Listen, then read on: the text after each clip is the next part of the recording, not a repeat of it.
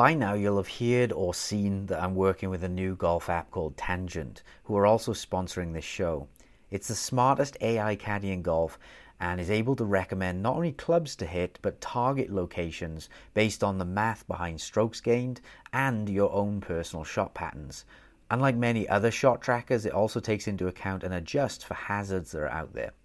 It has sensorless tracking with an amazing automatic swing detection that you can use with your Apple Watch or your phone without any need to buy any attachments for your clubs. And my favorite part, the post round analysis data helps you immediately see where you can improve and gives you simple breakdowns that you can dive into if you want much more detail about your stats. It then links this data to recommendations and actual practice drills that you can use to improve. Getting measurable data for both on course and practice drills makes Tangent one of the best game improvement ecosystems that I've ever seen.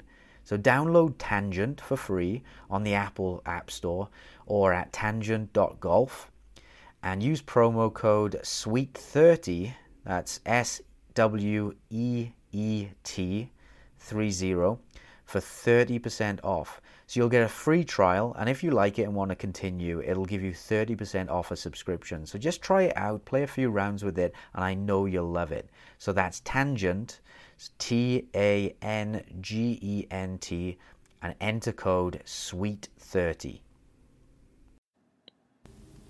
Hey everyone, uh, welcome to episode two of the Golf Bod- Podcast. That I think we've almost got a name here, Adam. Right?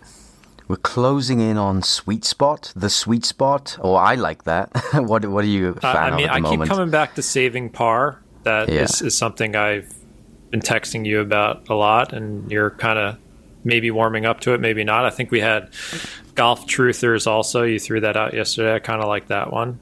Yeah, reason why I like sweet spot is because I think that especially hopefully the way that we go about things is we look at both sides of the argument, and then we come back to that middle ground or that place where is I I would deem correct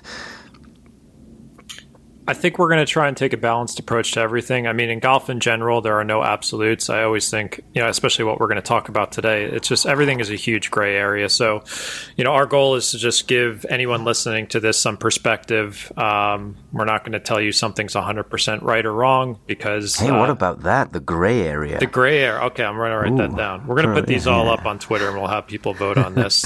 um, so, in episode one, we talked about winter practice. Um, and just to remind people, uh, this is John Sherman. I'm the owner of Practical Golf. Adam, who the heck are you? I am Adam Young. I am owner of Adam Young Golf. Okay. Um, so, episode one, you can go back to it. We're going to have all this up on Spotify, iTunes once we decide the name, but we talked about winter practice. So, we thought episode two, we would tell you about um, how to make money trading GameStop and AMC movie theaters. Oh right? man, I put everything in Dogecoin last night. Actually, I did Dogecoin, which which I looked at. I actually looked that up. I, I, didn't realize it was a joke, but now people are moving it. Anyway, that that could be.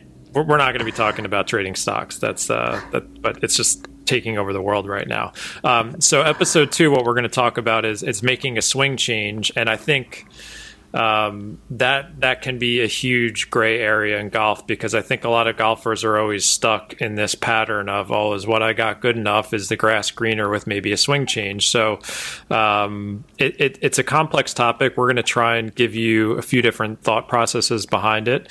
And um, you know Adam as a swing instructor has a lot of expertise and experience uh, working with people on the lesson tee, and I can talk about my own anecdotal experiences going through swing changes. Um, Adam, what are you just hoping people get out of this one? An understanding of when to make a swing change, if if it's needed. Uh, we can always, as you said, the grass is always greener on the other side. It doesn't matter how good you get. I mean, look at Tiger Woods. There are other tour players who get to their peak and then they try to change everything, change the way they've done it. And some are successful with it, some are, um, but there are probably more who are not successful and they end up losing what they had. And so it's not to say that the, the grass isn't greener on the other side. It's, it's just to be careful with it. Yeah. You could jump over and there might be a big dog over the other side. Yeah, and I think one thing that the two of us don't want people doing is making changes just for the sake of doing it. Um, I, I view success in a golf swing is when you have what I would call a functional pattern that you kind of understand and at least you don't know where the golf ball's always going, but at least you have an understanding of what you're trying to do with your swing. And when you show up on the course every day, you want to be able to make some adjustments based on what you're seeing. Um, so I thought a, a, good place to start on this would possibly be just talking about what do you think is just like a, a basic starting point for, you know, are you a good candidate to make a swing change? Is this something that's worth your time? Because it is going to take some time. Yeah, I mean, everybody can be a candidate. You have to kind of weigh up the pros and cons of it. So even if a swing change is a really good idea or the information is absolutely spot on, 100% perfect, you still might not make it. So an example of that might be a tour player you might not make a swing change before a tournament, right? Because they already have an ingrained pattern, and tinkering with that might cause some disruption. It, probably will cause some disruption, even as highly skilled as they are. On the opposite end of the spectrum, a complete beginner with no pattern, they'd be perfect candidate be, because they're a blank slate, really, a blank canvas. So you're not really going to disrupt anything with them because they're already completely disruptive or they ha- or disrupted. They haven't had anything yet. So yeah, with a complete beginner, um, as you go along the spectrum, you just have to be careful when is the right time to do it. I think. Again, if players are out on the course, if they're playing a lot, if they have big tournaments, you've got to be a little bit more careful then because any swing change might disrupt their performance. Why don't I talk about? I thought I'd just share maybe a quick anecdotal story of, of me going through my swing change because I think at the time I was a good candidate. And uh, maybe we can cue some like fireside chat music behind this to tell you my story. But I'll try and make it brief and not bore you people. But um, I didn't really take up golf till I was 12 or 13. I, I started taking it seriously at that point. And I, I, did take lessons, as Adam indicated, as a beginner, and it helped me tremendously. I, I worked really hard on what the pro said and I made some quick process progress um, to the point where you know I was captain of my high school golf team. We weren't anything special, but I think you know at my best as a junior golfer, I was probably like a three or a four handicap. And you know, I got to college and, and, and walked on a Division three golf team, and it was kind of a mess because I hadn't practiced, and um, at that point, I was just losing interest in golf. But I did call, get called up for one tournament and shoot a 75 and somehow came in second place, which I have no idea how that happened. But at about the age of 19, I essentially quit golf for about four years. Um, so when I took up golf again in my like early to mid 20s, I'd say I was completely lost from a technical pers- perspective. I wasn't playing much. Um, I maybe played 10 or 15 times a year. I didn't really have any type of framework in my swing. I was just trying something different each time I went out there, and it was incredibly frustrating, and I and I wasn't really enjoying the game much. Um, so I was just kind of going from one thing to the next.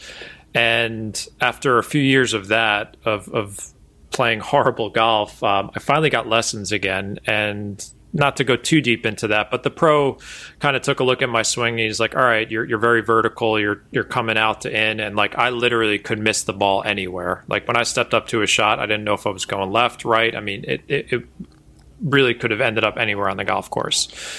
So I really had nothing to lose at that point, and he got me more towards a draw pattern into outswing, and you know I put a lot of work into that. It took probably three months of hitting balls um, indoors, and then I went out in the spring and worked on it a lot, and to the point where I felt comfortable with it, and it was an incredibly successful change for me, and, and that was you know almost eight or nine years ago at this point.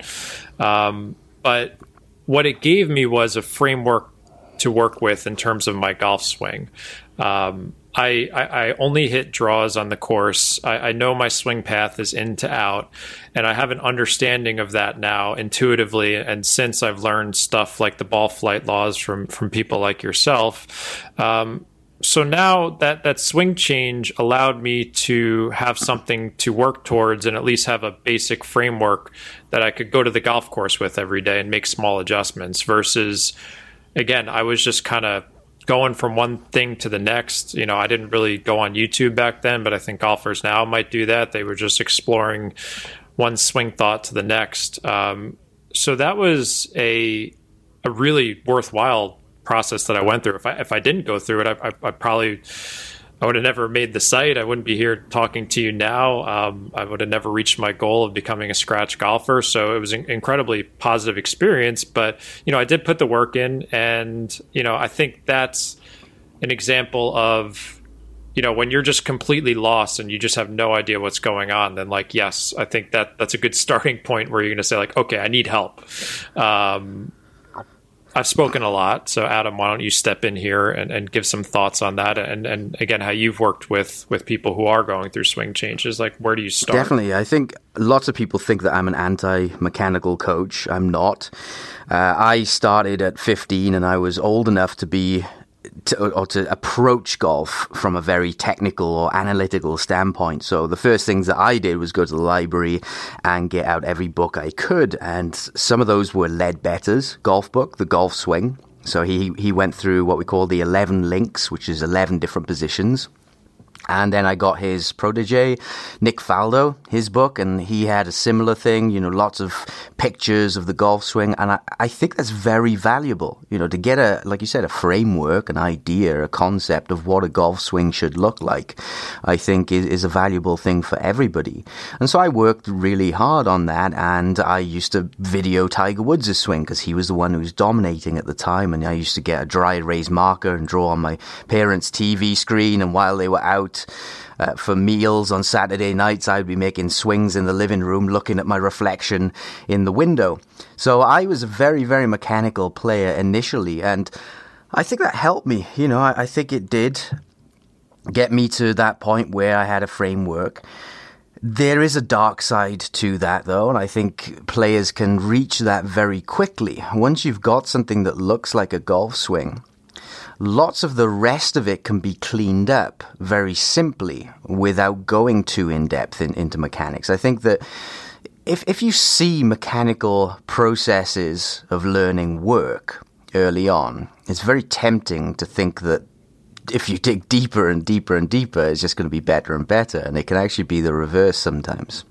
So, yeah, and I think that's really the. I think that's when we talk about like the black and white of this and the mm-hmm. gray area is that um, you do want to again have an understanding of the swing, and I, and I, do think a lot of people can get that from taking lessons and getting customized advice. But at the same time, I think you and me are both kind of in agreement that the people who go down the rabbit hole, like someone like my dad, for example, who's an incredibly mechanical person, and he didn't take up golf into his 50s. Like he just wanted to understand every single thing about the golf swing when he took it up. And it really just led to the thing that I don't want golfers to have happen to them is when they're on the course and they're about to hit the shot, they do not have a clear mind. Um, so I guess that, like you said, that's the dark side of it. It's like you do want to educate yourself more about your swing and get to a place where you do have that basic framework. But then there's a point where you kind of have to stop and and you know you have to resist the temptation to keep going deeper and deeper because I've even heard stories of tour players who you know go see 20 different swing coaches because they're just on this endless pursuit to acquire knowledge about the golf swing. Um, so you know that that's the balancing act you have to play here. Um, so if someone does want to make a swing change, you would assume that a good time to do it would be like where we are right now is on the off season correct yeah i mean the first thing i always look at is is it is it relevant to what they're trying to achieve so, and that that was one of the points as you you were speaking, I was coming up with my in my mind is lots of golfers when they start to go down the rabbit hole of mechanics, they start to look at stuff that might not be relevant at all to performance, or not. It certainly might not be to them. In fact, if they implemented it, it might be harmful. So, lots of golfers will pick up the latest magazine. Maybe a new book comes out on mechanics, or maybe they watch something on, on TV and they it's uh, all YouTube well, yeah, now. It's magazines. I mean, it's all. I mean, essentially, what we're saying here is don't go on YouTube and, and listen to forty different swing yeah. tips. I mean, you could you could pick something up on YouTube that might apply to maybe 10, 20, 30 percent, and people people think, oh, this must be the way of doing it, and they start to try and do it, and it might actually be harmful. So, in my groups, I have almost 100,000 people in, in one group now, and I see all the time people post their swings, and then they get a flurry of advice from people and 99% of the advice is stuff that is it relates to textbook. So someone might have a bent left arm at impact. And so we know that's not textbook in air quotes, but you'd have to even question, well, who, whose textbook are we following here? But that player, I might look at that player and say, well, yeah, that player's bending their left arm because if they didn't, they would shank it and they would fat it.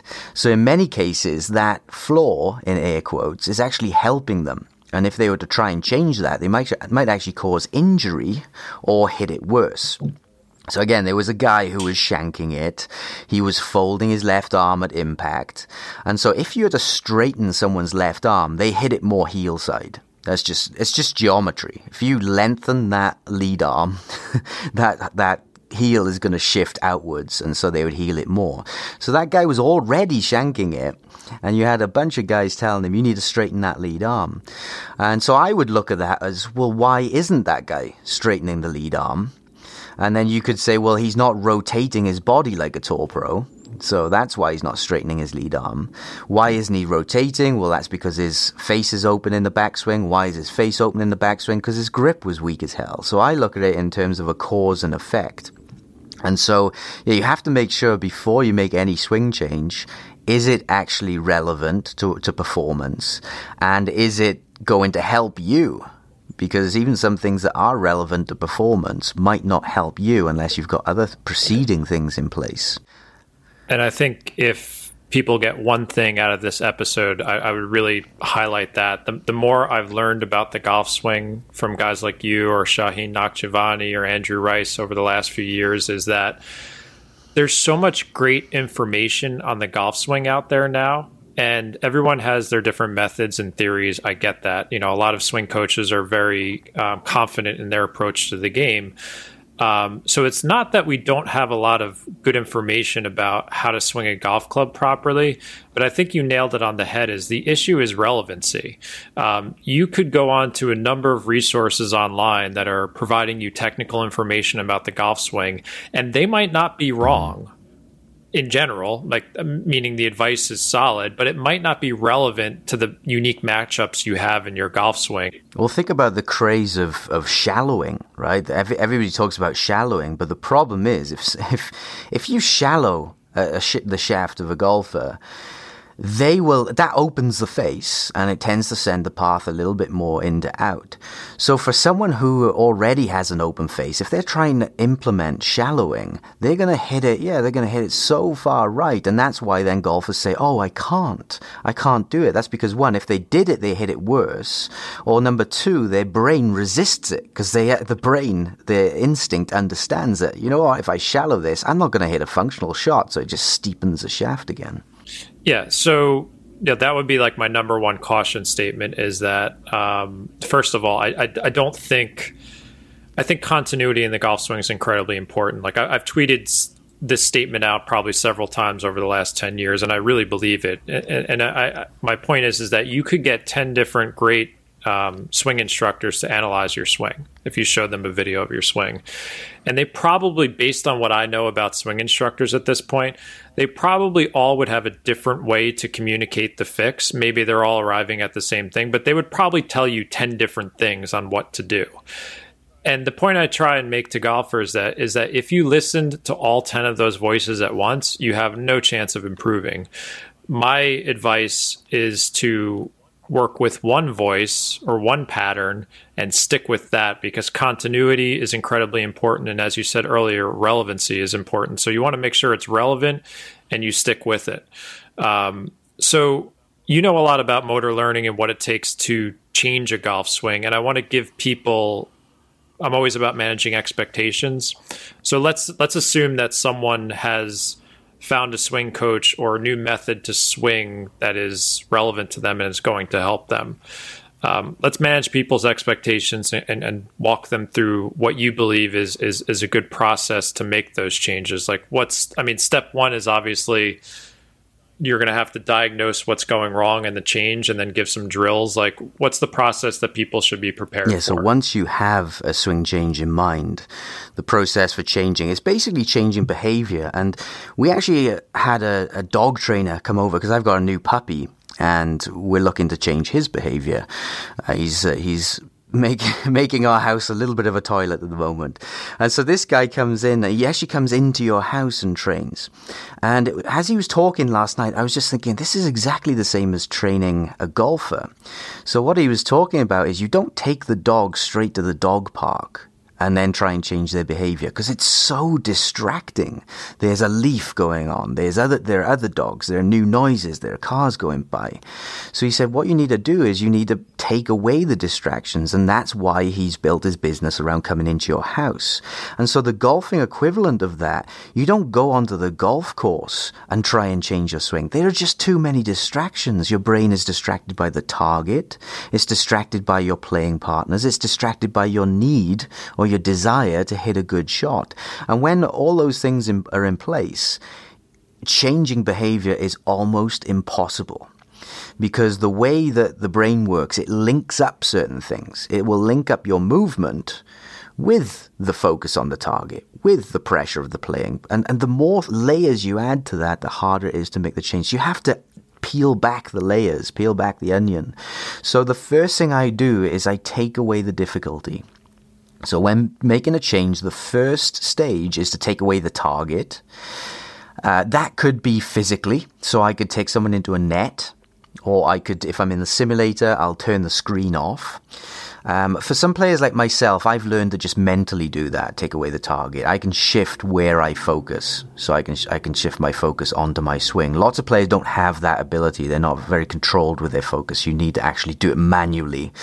Uh, take away pressure as well, so making sure you're in a situation where there aren't people watching because sometimes there'll be people uh, they they will want to impress people around them, even if it's not a conscious thing. That might even be me. So in the initial stages of making a change with a, a player, I might say, "Can you try that for a little bit? I'm just going to go off for five minutes. I'll be back in a moment." And I make I make them know that look, I'm not leaving you here. I just want to give you a little bit of free rein to try this without the pressure of trying to impress me.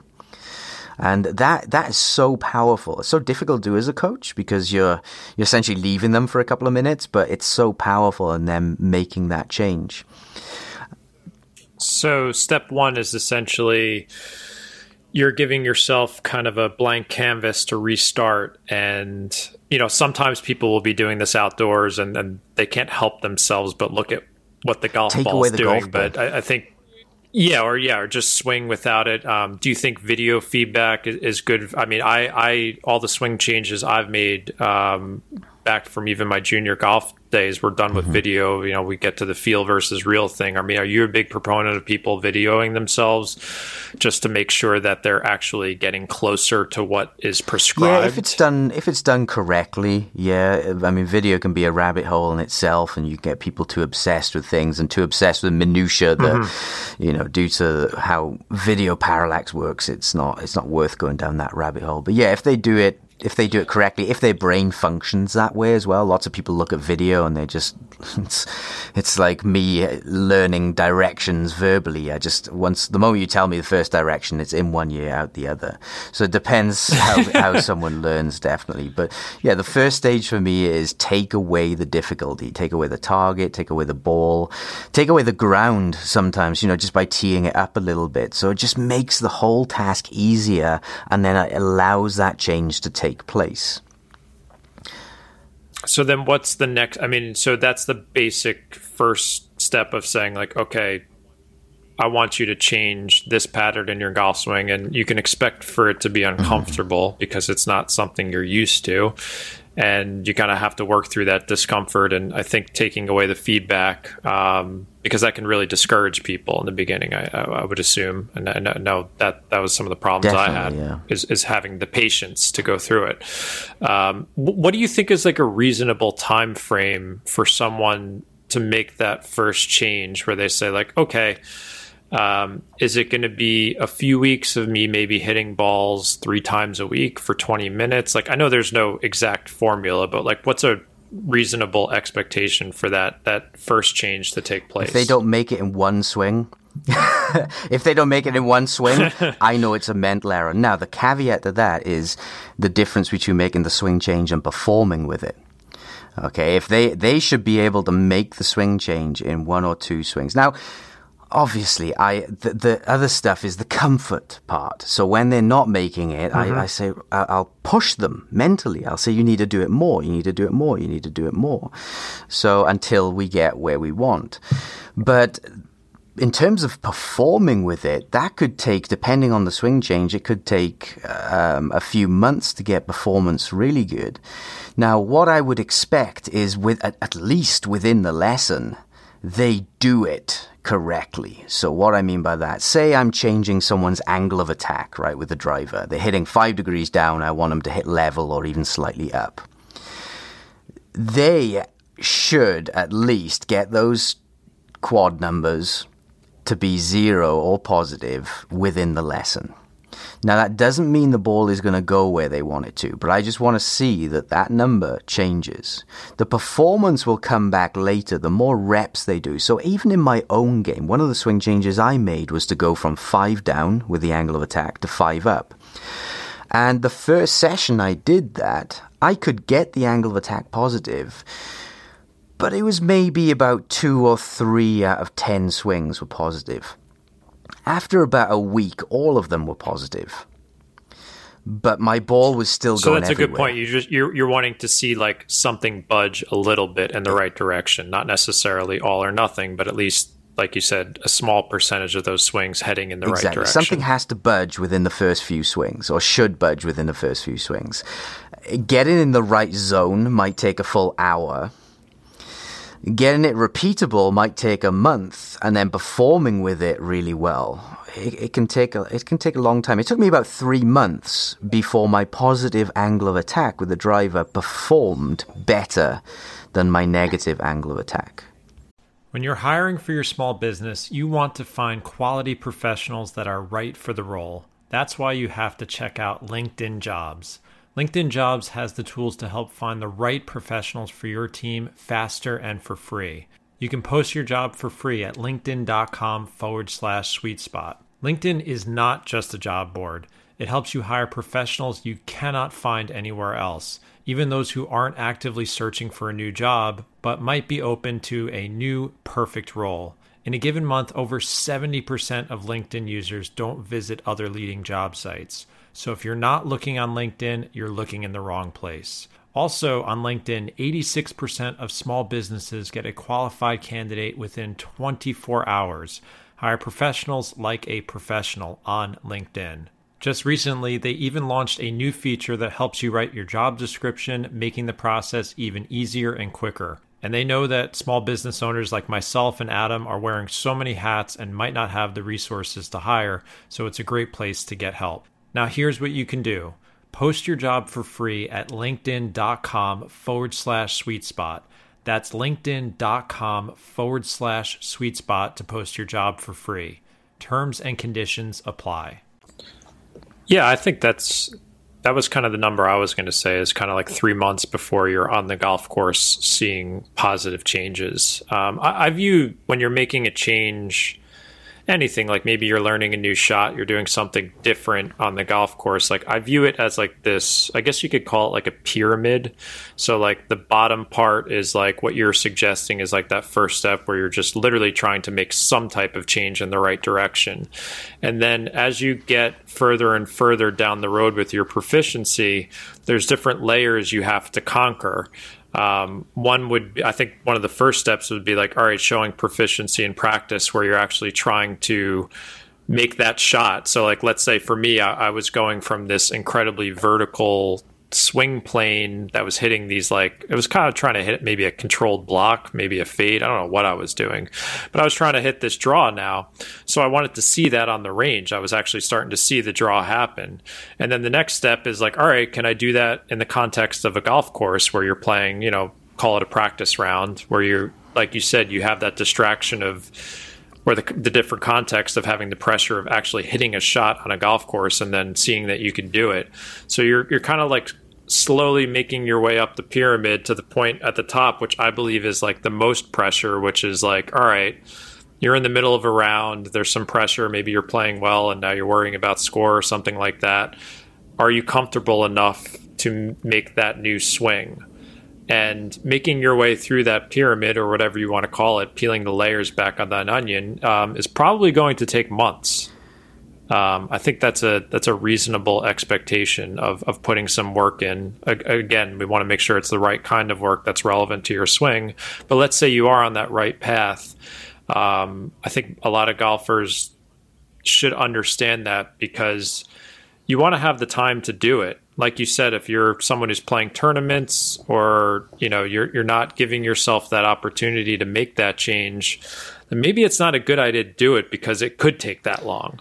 Uh, yeah, I suppose going back to that question, who's not a good candidate for making swing changes? Well, if someone doesn't ever hit the range, or they don't even have five minutes a night to make practice swings in their back garden, yeah, forget it. probably it's not going to be the, the best idea. I, I'm not going to say it's not possible. You know, there are simple concepts like the nail drill that everybody kind of knows me for you can there there are ways of changing the swing motion really simply very similar to the nail drill or I, I, call it the axe drill when I do it this way. I turn the club so it looks like an axe. So you turn the club 90 degrees closed. We do it at chest high.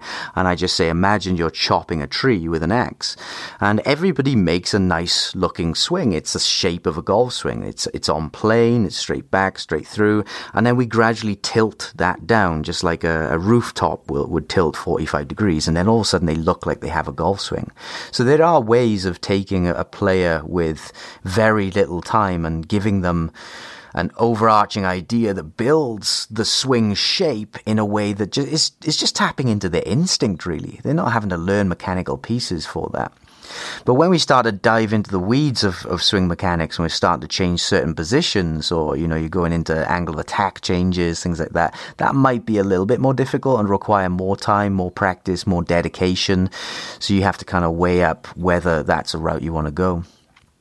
Yeah, I just I, I view it as um, whenever I'm trying to make a change, and I don't make enormous changes anymore, but there are things that I'm changing in my game over the winter. Like a few years ago, um, I I was trying to you know, despite hitting a draw for most of my golf shots, probably four or five years ago, I was trying to hit a fade with my driver, and it just, you know, it was it was a bad idea. I thought I could control it more, so I, I it took me a winter to go back and trust coming into out with the driver again and then going through the springtime of seeing it on the golf course and then eventually like when i play i play in tournaments um, quite a bit um, trusting it then. And one thing i would tell people and this gets back to the managing expectations part of this is that you can't really be afraid to fail at it because maybe fail is not the right word but at least you, you can expect to have some outcomes that are less than desirable.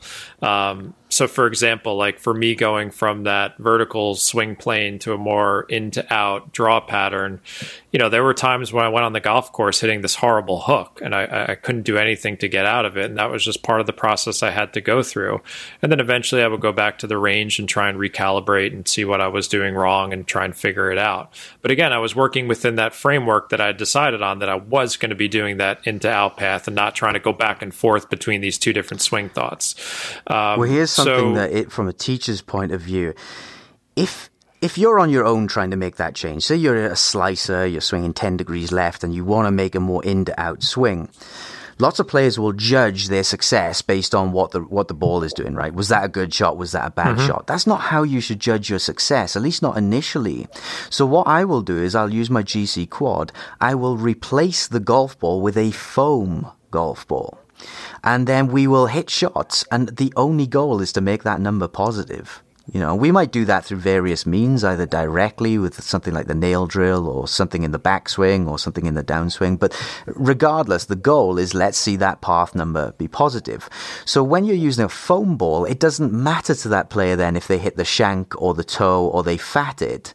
They're only happy, they're, they're only looking at did that number, was that number positive? And so uh, you get a lot higher success rate there because the player, we wait until they're seven to eight times that positive out of 10, and then that player's happy. Whereas I know that probably only one of those shots was actually good in terms of the ball flying off, but we got the goal. So I suppose that is the most important thing is choose your goal. When you're making a change, make it the goal. Make the change the goal, not the result necessarily, because those two might be competing initially.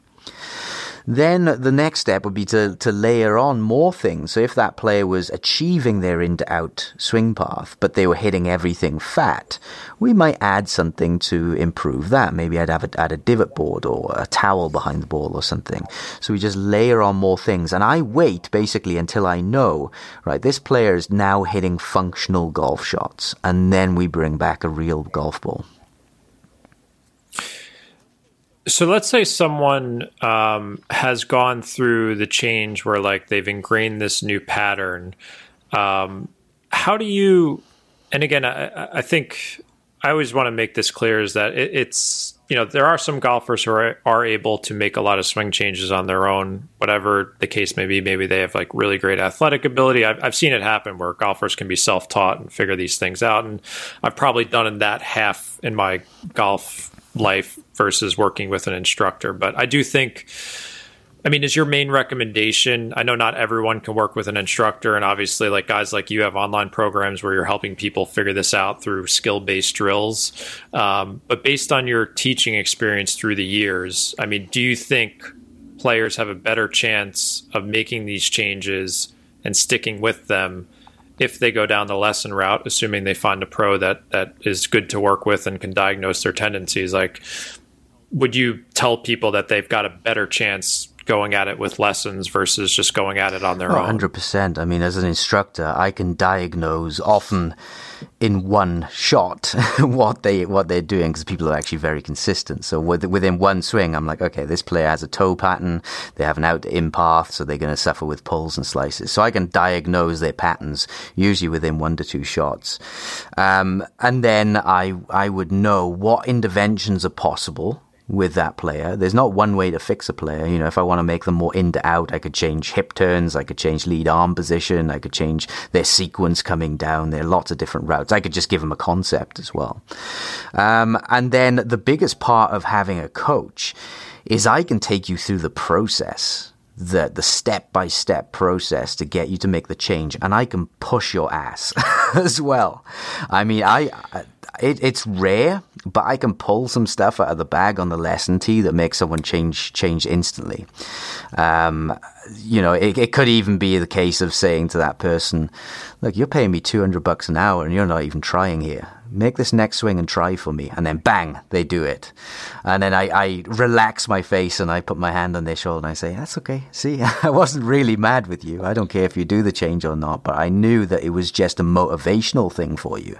And so what I want you to see is that when you're making a change, at least initially, you're going to have to try like that. I, I use the gun to the gun to the head analogy. I say, imagine you've got a gun to your head and someone is going to pull the trigger if you don't make the swing change we're trying to do. You don't have to hit a good shot, but you have to make that new motion or that or that trigger is going to get pulled. And every single time that person makes the new motion. So it's it's literally just a focus thing. So i can use lots of psychological tactics um, I can see where the blocks are. Maybe it's a physical limitation. Maybe someone's coming to me and they're trying to do something and they just physically can't, and I can identify that as well.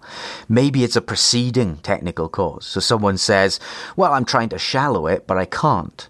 And I say, Well, yeah, that's because your face is 45 degrees open in the backswing, more open than, than standard. And, uh, and so, you know, your brain's resisting shallowing it because it knows it'll hit an awful shot. So we need to correct that first. So looking at cause and effect. I mean, there are a million routes I could go down as why is a, a working with a pro is, is better. We have all this experience. We can basically just fast track your success. Yeah, and what, what what's crazy about golf and I, I never quite understood this where it's different than like other activities. Like for example like if you wanted help with your taxes, you would see an accountant. If you had some legal questions, you would go see a lawyer. You know, there's all these experts we have in different parts of life, whether it's professional, recreational, and, and a lot of people will seek out help. But there's something about the golf swing, and I don't quite get it, where golfers are just willing to accept information from lay people who have zero understanding of the golf swing in general, and more importantly, all the unique matchups that are necessary to make a golfer successful. And I often go back to the joke of that random guy at the golf range, whereas just golfers are just like open books. Like they are just for the most point. Uh, uh at most points, they're just willing to accept swing advice from just about anyone. And I just think that leads people down this, you know, changing lanes in a traffic jam scenario where they're just constantly making changes and they're not achieving any progress. So that's why I've always believed, despite the fact that I'm not a swing instructor and I don't talk about the swing on my golf site, I'm here to help you with other parts of the game. But despite that, I still am a huge proponent of people working with um, swing professionals, mainly because they can make the process of these changes more efficient. Meaning that if you went on, if you went on it at your own, it's possible you might have success, but it probably will take you longer or or you just might be on this constant search for a new swing that never ends and you never really reach your full potential as a golfer. Whereas I think if you do get a series of lessons with someone you like and they give you that work and they give you that feedback and like you said they kind of kick your ass a little bit here and there and push you, but they're giving you a plan, mm-hmm. a framework. And I just think that's you know when you're trying to change a habit in your life no matter what you're doing um, it just makes that process more efficient if you're getting help from someone who knows what they're doing and who's done it before. A drowning so man if, will grab onto any hand, any hand that's trying to save them. Exactly. And that, unfortunately, golfers everywhere they're just drowning, right? So they're they're they're hitting it horribly because golf is such a difficult game. Even the best players in the world are hitting it horribly in, to a certain extent. Um, and so, well, rel- relative yeah. to their skill level, they go through the same problems that you know regular golfers do when they say like, oh, you know, I, I, shot a 76 on Wednesday, I felt like my my swing was falling apart, and then they're in the winner's circle on Sunday. Like this is all relative to each golfer in, in the world. And you um, you ask a just, player, even if you ask a, a, tour player, how many good shots did you hit out there today? He would say uh, three percent. 97% were some some level of bad they had something wrong so it doesn't matter how good you get there's always going to be issues and when there are issues there's always going to be someone there with advice the unfortunate thing is if you're getting advice from amateurs 95% of that advice as a rough off the top of my head number is going to hurt you it's not even going to be neutral 95% of it is going to hurt you. I see it every day on the forums that I run. Amateurs giving oh, advice. I look at it. Yeah. I say, if you implement that, you're going to get worse. There's maybe 3% of advice that is actually valuable that could help a person. 2% of it might have absolutely nothing to do with, with what they're doing at all. So to recap a few things we've said here, like the first part about making a swing change is like are the changes actually relevant to the to a goal? Like, does it make sense for the matchups in your swing, the change you're going to make?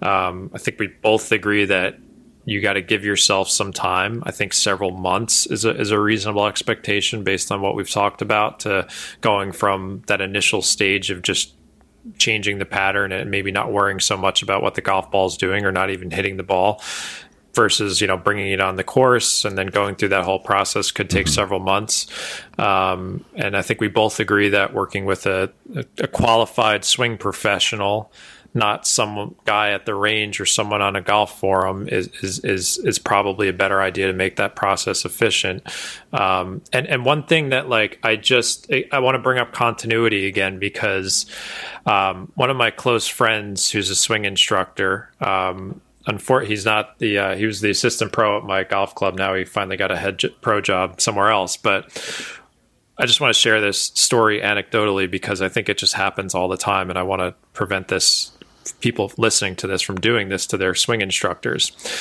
So I was talking to him in the uh, the golf shop, and then one of his uh, uh one of the golfers who he's working with comes in, who he gives lessons to every week.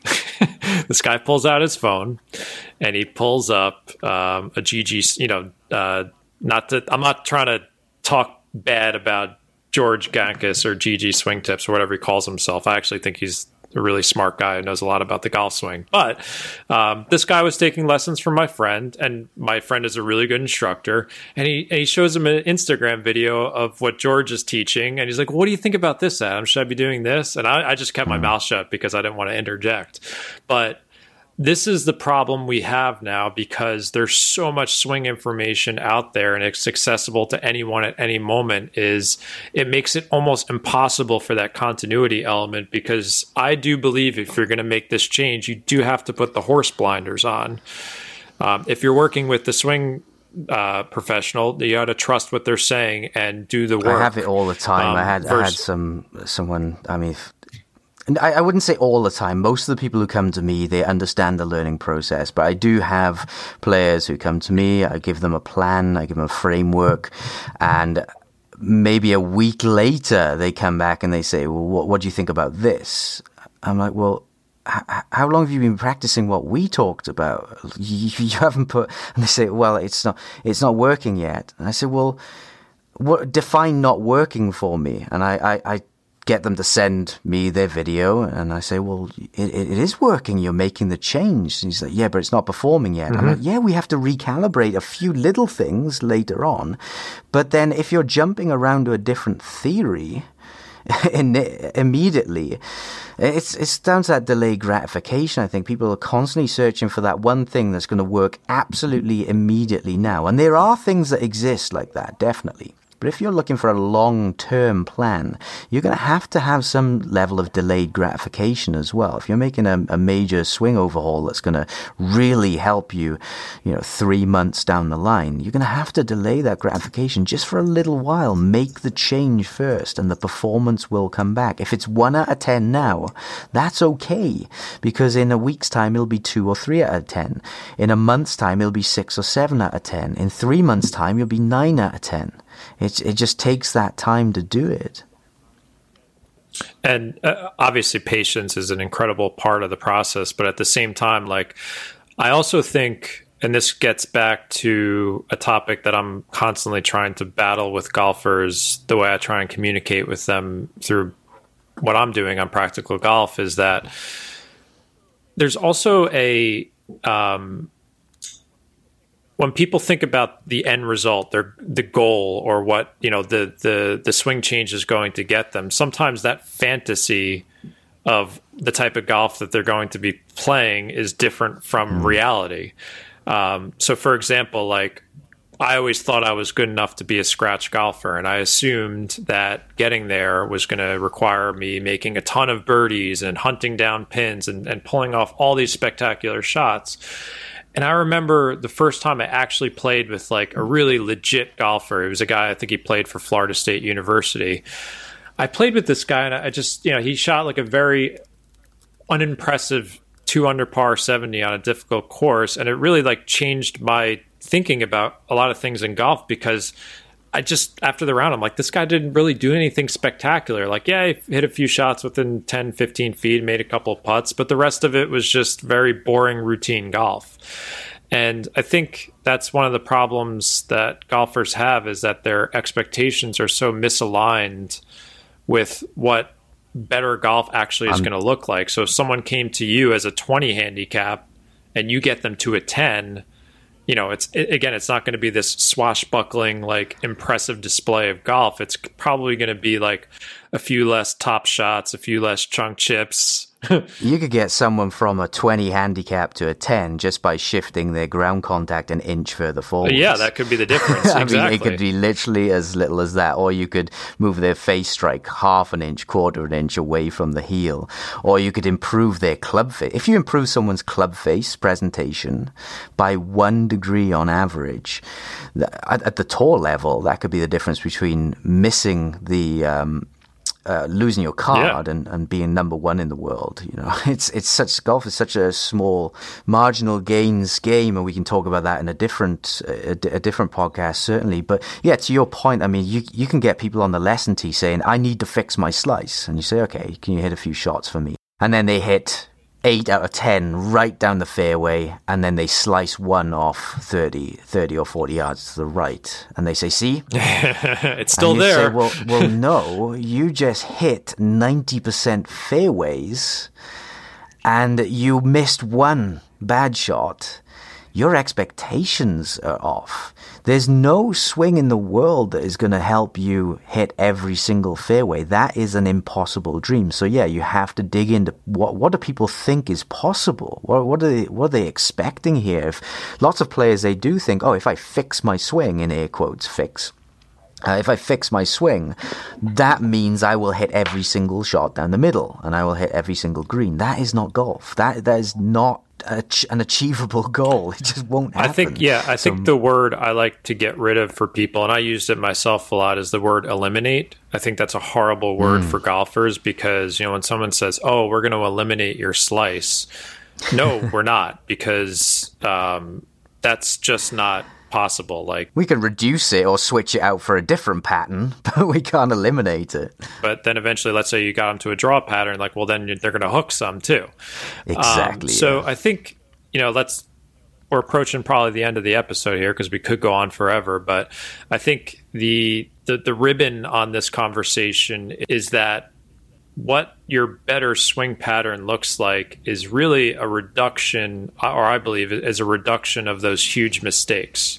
Meaning you're going to hit some good shots, obviously, you know maybe you'll hit a few where you, you flush it and you're you're hitting it exactly where you wanted it to but for the most part i think a reasonable expectation for any swing changes is to move more into that functional territory where like let's say if you were a slicer of the ball well now you're not hitting this 40 yard banana slice that goes out of bounds sometimes or doesn't really travel far perhaps if you kept that left to right pattern um, the the curvature is not as extreme, and maybe you're not hitting as many of those foul balls that miss way right, or you hit this horrible pull to the left. That that's really what better golf is. Is that you're you're especially for club level golfers, recreational players who are looking to lower their handicap, it's really a reduction of of huge errors. I believe is is the process of, of getting better. Um, not ex- not going in thinking like, oh, if I put this work in, I'm going to be, you know, placing the ball wherever I want, firing at pins. Like that's just not how it works. And I hate to burst people's bubbles, but you know, if you want to be someone who's shooting in the 90s and maybe get down to the mid 80s or the low 80s, you don't need to do that. Like Adam said, it could just be removing a few chunked shots or a few balls that go out of bounds. So um, I think to me that would be a reasonable goal for anyone who wants to make a swing change is like how can i reduce these big errors start hitting some more quality shots and keep my swing in functional territory um, that that yeah. to me is a, very reasonable goal for putting in maybe two to three months of work in yeah, I think a good way to summarize this this whole conversation is have the right change, make make sure it's relevant. Yep. You know, don't pick random random stuff off other people. Uh, have a process in place to make that change. You know, a step by step process, which may include making everything easier. You know, taking the target away, working in a net, and gradually layering those things on. And have good expectations and time as well. You know, you need to understand this will take time. You should be able to make the change pretty immediately immediately, um, certainly within an hour lesson, but to make it functional, to ingrain it to the point where you're not thinking about it anymore, that's going to take months because the brain literally has to rewire itself. And in terms of the expectations, you understand that there's nothing that's going to make you a perfect golfer, like you said. All right. I think let's let's just stop it right there because we're at what are we at like 50 minutes here. I mean, we could go on for another few hours. Um, so let's do our plugs. Where can they where can they find you? What can they buy from you? All that good stuff, Adam. Well, on this topic, my next level golf program will be the best. So www.adamyounggolf.com and you will see next level golf. I actually go through a 10 step process of how to change your swing and I talk about all the different barriers that people have as well. So, you know, if, if a person has physical limitations or say they're able to do it on the range but not on the course or say they're able to do it without a ball but not a ball, the type of things to look for.